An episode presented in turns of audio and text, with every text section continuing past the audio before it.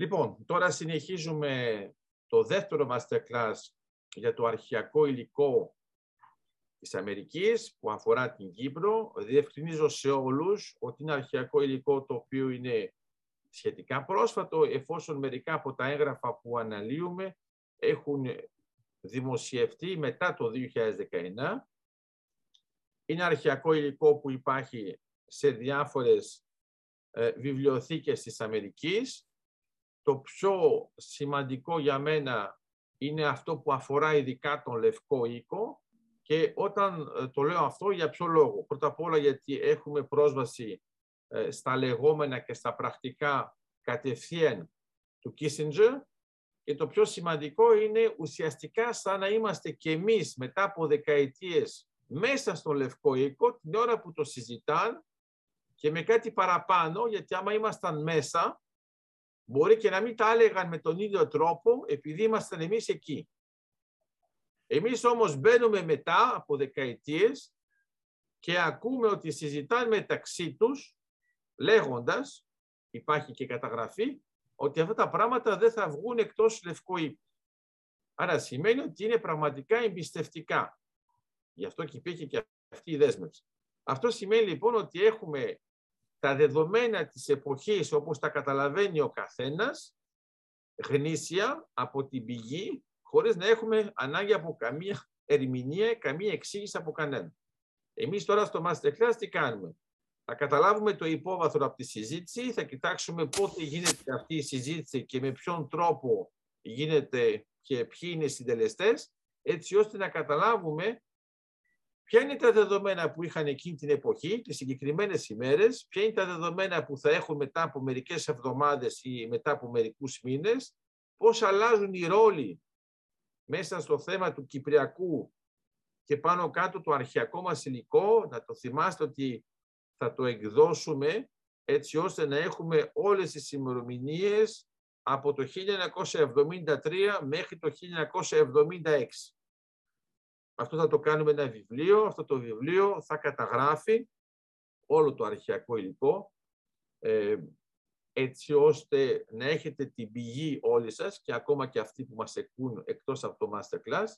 Όσοι λοιπόν θα το θέλουν, θα το έχουν σαν πηγή και ε, αυτά που θα έχουμε σημειώσει εμείς για να μην αλλάζει το κείμενο, θα τα έχουμε υπογραμμίσει, αλλά δεν θα βάζουμε τίποτα σαν κείμενο. Καμία πρόσθεση, καμία σημείωση. Αυτά που εξηγούμε σαν σημειώσεις είναι αυτά που κάνουμε μέσα στο Masterclass. Άρα λέω, έχετε συνηθίσει όλοι σας να ασχολείστε με το Κυπριακό, με αυτά που έχετε ακούσει από την Ελλάδα, από την Κύπρο, από την Αγγλία, ενώ το Ηνωμένο Βασίλειο. Ποτέ δεν τα βάζουμε σε ένα μεγάλο πλαίσιο. Εξηγώ τώρα το μεγάλο πλαίσιο. Το πρώτο μεγάλο πλαίσιο, το πιο μεγάλο, είναι το πω αλλιώς. Θα ξεκινήσω από το μικρό. Είναι ακριβώς όπως είναι οι κούκλες οι Ρώσικες.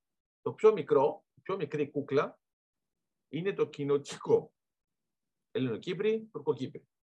Η πιο μεγάλη κούκλα είναι οι Έλληνες και οι Τούρκοι στην Κύπρο. Η μεγαλύτερη κούκλα είναι οι Έλληνες και οι Τούρκοι στο Αιγαίο, έτσι το λένε τότε. Μεγαλύτερη κούκλα είμαστε εντός του ΝΑΤΟ. Γιατί η Ελλάδα και η Τουρκία είναι στο ΝΑΤΟ το ίδιο και το Ηνωμένο Βασίλειο. Αλλά η Κύπρος δεν είναι. Πιο μεγάλη κούκλα είναι ουσιαστικά η αντιπαράθεση Δύση-Ανατολή σε σχέση με τον ψυχρό πόλεμο. Άρα, οι περισσότερες αναλύσεις που ακούμε συνήθως, υποτίθεται ακόμα και από τους ειδικούς, είναι τοπικές αναλύσεις. Ποτέ δεν ασχολούνται με τη μεγάλη εικόνα. Η μεγάλη εικόνα, η πιο μεγάλη εικόνα, είναι ο ψυχρός πόλεμος. Αυτό θα είναι το πλαίσιο για μας. Μετά το πεδίο. Το πεδίο θα είναι η Ευρώπη. Το πεδίο δράσης θα είναι η Κύπρος. Και το πεδίο μάχης θα είναι η εισβολή. Είναι ξεκάθαρα σε όλους αυτό.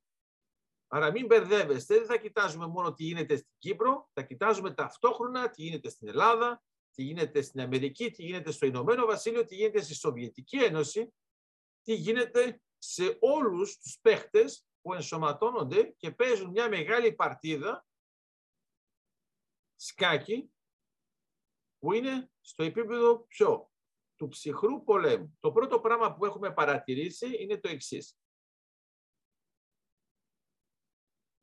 Το πρώτο μέλημα των Αμερικανών στα αρχεία που μελετάμε είναι πάρα πολύ απλό. Δεν αφορά τους Ελληνικύπριους, δεν αφορά τους Τουρκοκύπριους, δεν αφορά τους Έλληνες, δεν αφορά τους Τούρκους. Ούτε καν τους Άγγλους. Το πρώτο είναι ότι δεν θέλουν να υπάρξει παρέμβαση της Σοβιετικής Ένωσης στην Κύπρο. Ένα το κρατούμε. Αυτό άμα δεν το έχετε στο μυαλό σας, δεν καταλαβαίνετε τίποτα από το Κυπριακό, τουλάχιστον από την Αμερικάνικη πλευρά. Βέβαια υπάρχουν ειδικοί και στην Ελλάδα και στο Ηνωμένο Βασίλειο που το είχαν καταλάβει ήδη από τότε. Υπάρχουν και άλλοι που το έχουν αναλύσει, ενώ είναι πολλοί που δεν είναι ειδικοί και δεν καταλαβαίνουν τον ψυχρό πόλεμο και δεν μπορούν να καταλάβουν πώς το Κυπριακό έχει ενσωματωθεί σε αυτήν τη μεγάλη σκακέρα. Άρα το πρώτο μέλημά τους είναι αυτό. Το δεύτερο είναι ότι δεν θέλουν το πρόβλημα της Κύπρου να γίνει διεθνές πρόβλημα. Θέλουν, αν μπορούν, να το λύσουν τοπικά. Θα το δείτε ακόμα και στα αρχεία, όταν μιλάμε για το ΚΟΥ, δηλαδή το πραξικόπημα, 15 Ιουλίου, μέχρι 20 Ιουλίου, προσπαθούν να δουν τι γίνεται. Δεν καταλαβαίνουν ποιος έχει κάνει τι. Θα το δούμε βέβαια και με το τι γίνεται στα Ηνωμένα Έθνη, εφόσον θα έχουμε και αναφορές για τα Ηνωμένα Έθνη. Και εκεί πέρα, σε αυτή τη φάση, προσπαθούν να δουν τις δικές τους προτεραιότητες. Γι' αυτό έχουμε και μια καταγραφή από τον Κίσεντζερ που μιλάει με τον πρέσβη της Σοβιετικής Ένωσης. Το έχετε αυτό, μπορεί να το ακούσετε, το έχουμε αναλύσει στο podcast. Θα σας το στείλει η δίκαια μου. Το άλλο είναι ότι αυτά είναι τα, τα δύο πρώτα επίπεδα. Εντάξει, άρα Πρώτον, μη παρέμβαση των Σοβιετικών. Δεύτερον, μη διεθνοποίηση. Τρίτον, τρίτον, στις αρχές, όταν παίζει το Κυπριακό, είναι θέλουν να κρατήσουν τις ισορροπίες και να παραμείνει η κατάσταση όπως ήταν καθορισμένη από το Σύνταγμα του 60. Εντάξει. Αλλά θα μπορούσαμε να πούμε ότι είναι μια νοοτροπία για τον Αντώνη πιο πολύ της Βιέννης, εννοώ του Κογκρέσου, πιο παλιά. Θέλουμε μια κατάσταση που να μην αλλάζει την ακαιρεότητα, να μην αλλάζει το δημοκρατικό πλαίσιο και θέλουν να είναι στο μυαλό τους ξεκάθαρο ότι δεν θέλουν να αλλάξουν τίποτα με τις σχέσεις που έχουν οι Ελληνοκύπροι με τους Τουρκοκύπρους. Άρα, από τις πρώτες στιγμές, τα πρώτα έγγραφα που έχουμε, βλέπουμε ότι υπάρχει αυτό το πλαίσιο της ισορροπίας Κατά συνέπεια, κανένας δεν θέλει να έχει μια αλλαγή σημαντική, ακόμα λιγότερο ριζοσπαστική και ακόμα λιγότερο να αλλάζει το status quo. Αυτό είναι το μυαλό του. Το άλλο που έχουμε, πρέπει να έχουμε στο μυαλό μας είναι ότι οι Αμερικάνοι έχουν ένα άλλο πρόβλημα που για αυτούς είναι πολύ πιο σοβαρό από το Κυπριακό, είναι το Watergate. Και αυτό πάλι εγώ δεν βλέπω πολλές αναλύσεις πάνω σε αυτό το θέμα, ενώ έχουμε καταγραφές και ξέρουμε ακριβώς τι γινόταν. Αλλά την ώρα που γίνεται αυτό το σκάνδαλο στην Αμερική, έχουμε μετά ένα πρόβλημα με τους προέδρους που θα αλλάξουν σε σχέση με τον Νίξον. Το ξέρετε ότι αυτό πάει αυτόματα σε σχέση με τα δεδομένα της Αμερικής, με τον πρόεδρο και αντιπρόεδρο. Τέλος πάντων, υπάρχει αυτή η αλλαγή. Έχουμε ακόμα και συνομιλίες με τον Κίσεντζερ που μιλάει με τους δύο προέδρου και καταλαβαίνουμε ότι οι πρόεδροι τα μαθαίνουν από τον Κίσεντζερ τα δεδομένα της Κύπρου. Εντάξει, δεν είναι απαραίτητα ενημερωμένοι. Μην φανταστούμε όπως πάντα κάνουν μερικοί δικοί μας και λένε όλοι πρέπει να ασχοληθούν με το Κυπριακό. Το Κυπριακό δεν είναι τίποτα για τους Αμερικανούς εκείνη την εποχή, αφού δεν ξέρουν καν πώς παίζει. Άρα είναι peanuts. Το μεγάλο τους πρόβλημα είναι το Watergate. Το αστείο ποιο είναι; Είναι ότι άμα κοιτάξετε τα δεδομένα της εποχής, μα όλοι κοιτάζαν μόνο αυτό στην Αμερική. Όλες οι δημοσιεύσεις. Άρα, επειδή είχαμε κάτι το ανάλογο σε σχέση με το impeachment και το καταλάβατε τώρα που το ζήσατε, με την προηγούμενη Προεδρία, ε, ήταν το ίδιο. Όλοι ασχολούνταν μόνο με αυτό. Άρα, τι προσπαθώ να σας πω. Έχουμε το θέμα της υψηλής στρατηγικής και έχουμε την αμερικάνικη πλευρά που είναι προβληματισμένη με το Watergate. Άρα προσπαθεί στην αρχή να καταλάβει τι γίνεται, ποιος έχει πάρει πρωτοβουλίες πάνω σε αυτό το θέμα.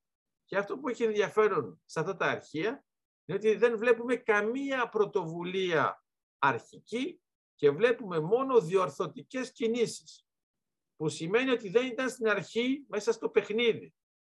Άρα ξαφνικά έχουμε, αν θέλετε, μια σκακέρ, ωραία, η οποία όλα τα κομμάτια είναι τοποθετημένα και ξαφνικά κάποιος αρχίζει το παιχνίδι, χωρίς να προετοιμάσει κανέναν. Και όλοι αναρωτούνται, μα γιατί έπαιξε εκεί; Πώς ξεκίνησε, με ποιον παίζουμε και πώς λειτουργεί; Άρα εμείς, γιατί είναι πολύ σημαντικό και σε επίπεδο στρατηγικής και σε επίπεδο ιστορίας, είναι ότι τα ζούμε ζωντανά την ώρα που γίνονται. Είμαστε εντάξει, άρα θα συνεχίσουμε με αυτόν τον τρόπο και θα πάμε ακόμα πιο βαθιά.